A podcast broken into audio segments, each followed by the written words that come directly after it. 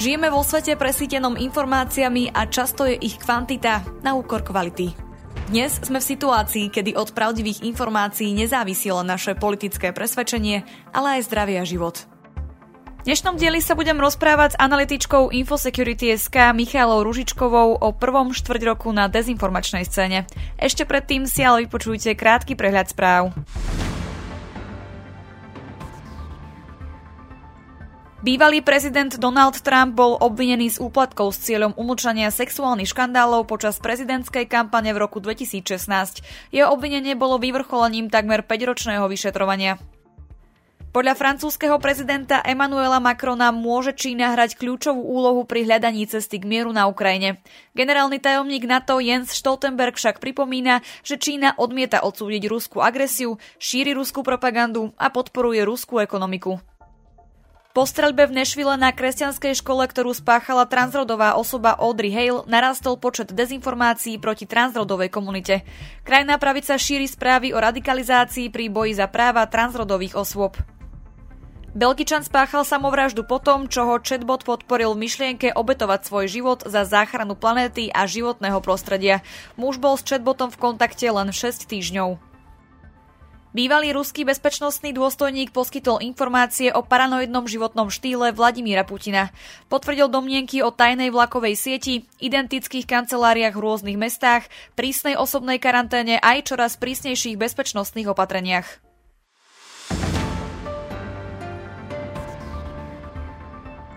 Mojím dnešným hostom je Michala Ružičková. Ahoj. Ahoj.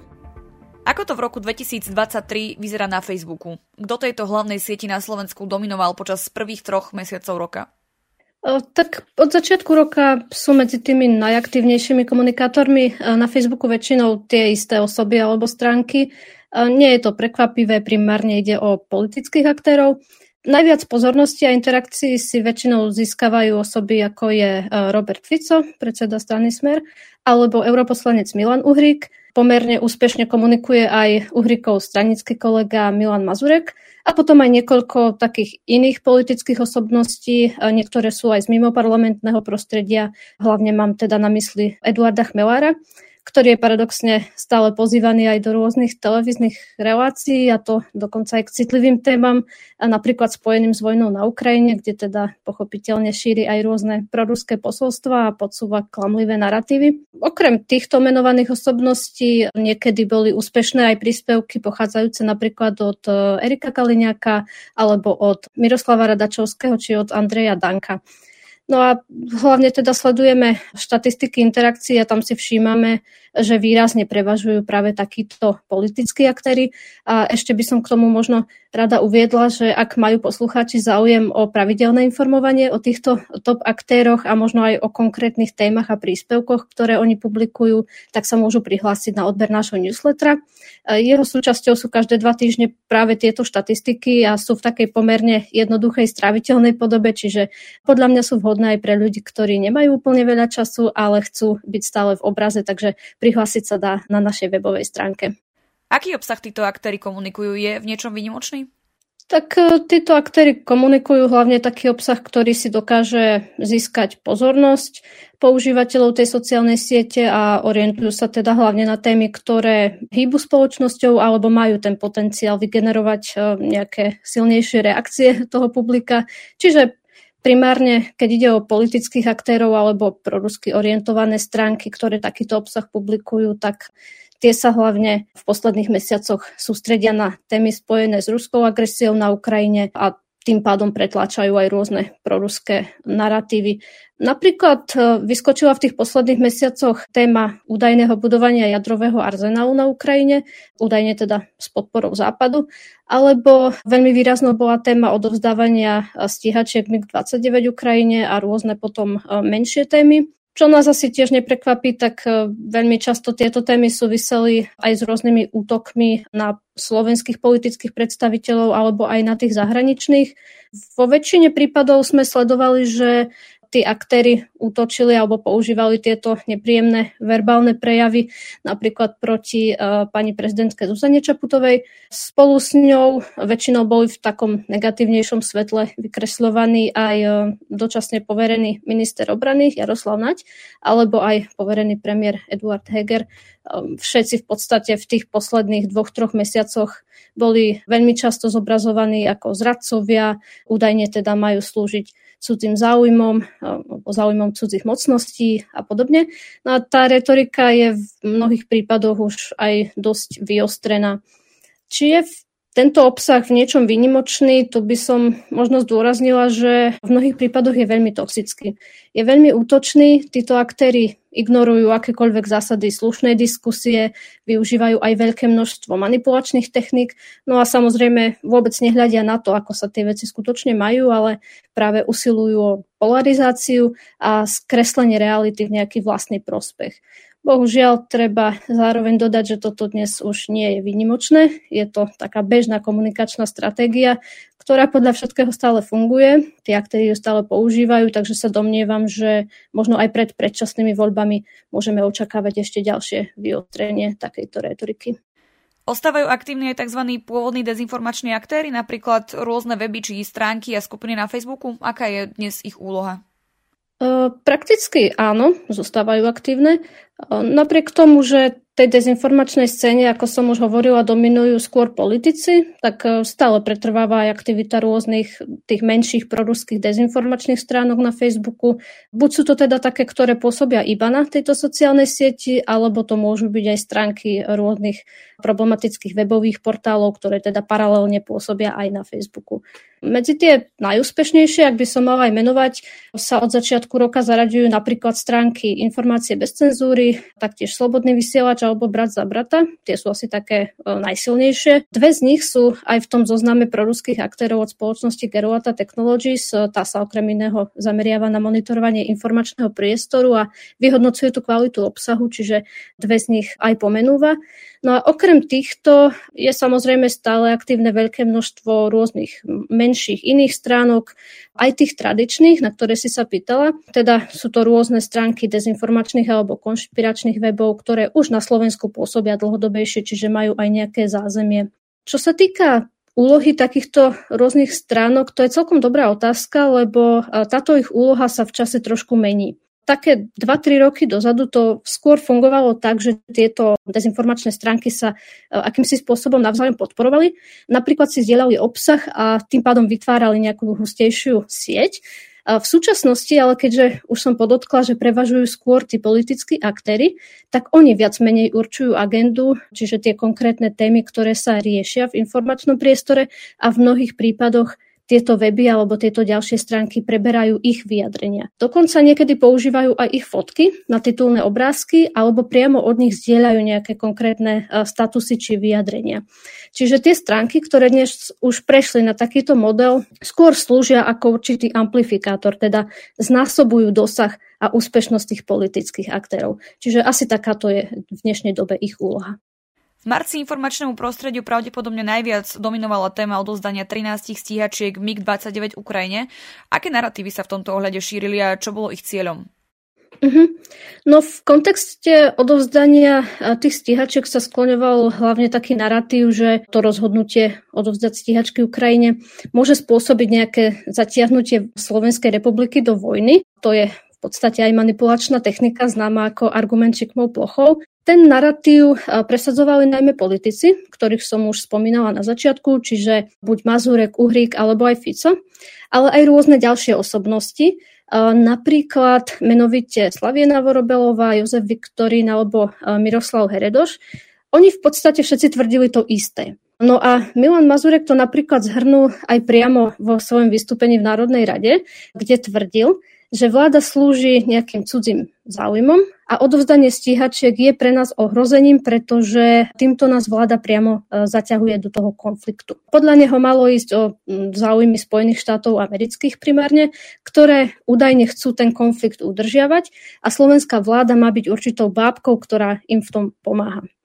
No a napriek tomu, že ani po odovzdaní tých stíhačiek Ukrajine sa v podstate nič také ako zatiahnutie do konfliktu nestalo, tak e, tie jeho tvrdenia sú súčasťou určitého širšieho, väčšieho narratívu o údajnej podpore vojny zo západu, ktorá má teda vyzbrojovaním Ukrajiny ten konflikt iba podporovať, poháňať a nejakým spôsobom zabraňovať tomu mierovému riešeniu.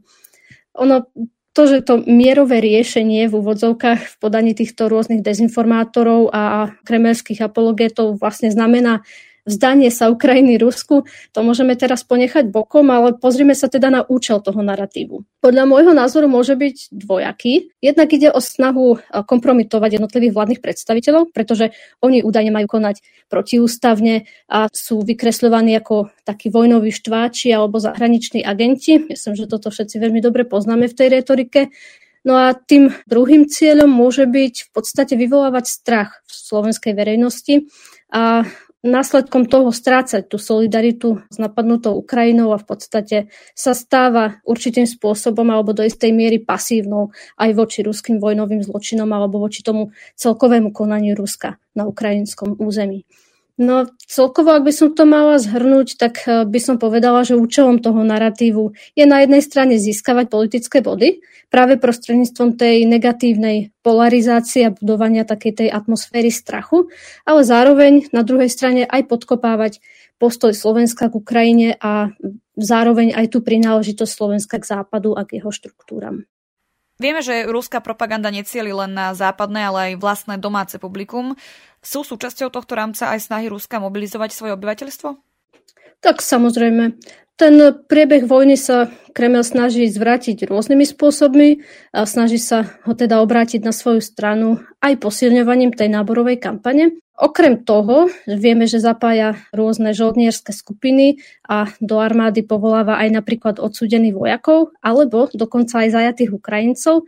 Tak okrem toho sa snaží cieliť teda aj na svoje domáce obyvateľstvo, ako si sa aj pýtala, no a presvedčiť najmä tých bojaschopných mužov, aby teda dobrovoľne narukovali do armády. Oni tieto náborové kampane sú niekedy až také zarážajúce, alebo by som povedala až smiešne. My sme už viackrát v Infosecurity informovali o tom, aké možno zvláštne sľuby dostávajú títo muži za, za nástup do armády. A väčšinou sú to finančné čiastky, za samotný nástup alebo neskôr za zapojenie do tých rôznych útočných operácií. Niekedy sú ale pomerne nízke, ale môže to byť aj napríklad úľava na daniach, môže to byť nejaké preferenčné prijatie detí na univerzity alebo kompenzácia pre rodiny týchto vojakov v prípade, že sa zrania alebo teda zomrú e, v boji. Takéto lákanie dobrovoľníkov prebieha na rôznych platformách, môžu to byť e, rôzne mediálne kampane, môže to byť využívanie takých rekrutačných stredísk alebo dokonca priame telefonáty s týmito osobami, prípadne e, rôzne online kampane. No a čo sme si my v poslednej dobe všimli, tak tie reklamy e, nabádajúce k dobrovoľnému vstupu do armády sa objavili napríklad na vládnych webových stránkach alebo na rôznych e, účtoch štátnych inštitúcií, na sociálnych sieťach alebo dokonca na stránkach knižníc alebo vysokých a stredných škôl, čo už je pomerne zarážajúce, že teda režim dúfa, že nájde nové posily do armády aj tu. Akú úlohu hrá pri šírení ruskej propagandy ruské veľvyslanectvo na Slovensku? Vyjadrilo sa napríklad aj k spomínanému odovzdaniu stíhačiek Ukrajine? Toto je pomerne dobrá otázka. Ja som veľvyslanectvo eh, v tých predchádzajúcich odpovediach nespomínala, keďže ono v tej svojej aktivite alebo v tých svojich kampaniach nie je až také úspešné, čo sa týka interakcie alebo celkového výtlaku na Facebooku. Ale samozrejme je to veľmi dôležitý nástroj pre e, šírenie tých e, rôznych prokremelských posolstiev. Mám tu aj dáta, že podľa nedávneho výskumu International Republican Institute je ten facebookový profil veľvyslanectva Ruska na Slovensku dokonca najaktívnejším spomedzi všetkých ruských a čínskych zastupiteľstiev v Európe. Čo už teda e, môžeme povedať povedať, že je dosť eh, také zarážajúce alebo treba tomu venovať pozornosť. No a dokonca od začiatku vojny do 3. apríla tohto roka práve veľvyslanectvo Ruska na Slovensku zverejnilo takmer 5000 príspevkov na Facebooku, a presnejšie 4972. A už dlhšie sa hovorí o tom, že to už nie je úplne štandardná aktivita, ktorú by teda veľvyslanectvo nejakého štátu malo v zahraničí vykonávať, ale možno, že ide skôr o snahu o budovanie nejakých informačných operácií alebo nejakú vplyvovú aktivitu. Tie príspevky tejto stránky majú aj dosť taký propagandistický náboj a aj aktivita samotného veľvyslanca Bračikova je dlhodobo by som povedala, že na hrane, či už ide o ovplyvňovanie verejnej mienky prostredníctvom nejakých konkrétnych osôb na Slovensku alebo o podporu rôznych proruských politických skupín a ich aktivít, alebo v úvodzovkách iba to publikovanie problematických statusov a príspevkov na Facebooku. To veľvyslanectvo sa snaží dlhodobo šíriť prokremelské postoje a posolstva a dokonca aj dezinformovať o nejakých konkrétnych témach. Čo sa týka odovzdávania tých stíhačiek MiG-29, myslím, že tak znela otázka. K tomu sa veľvyslanectvo vyjadrilo v príspevku zo 17. marca a tu v podstate zdôraznilo taký ten oficiálny postoj Ruska.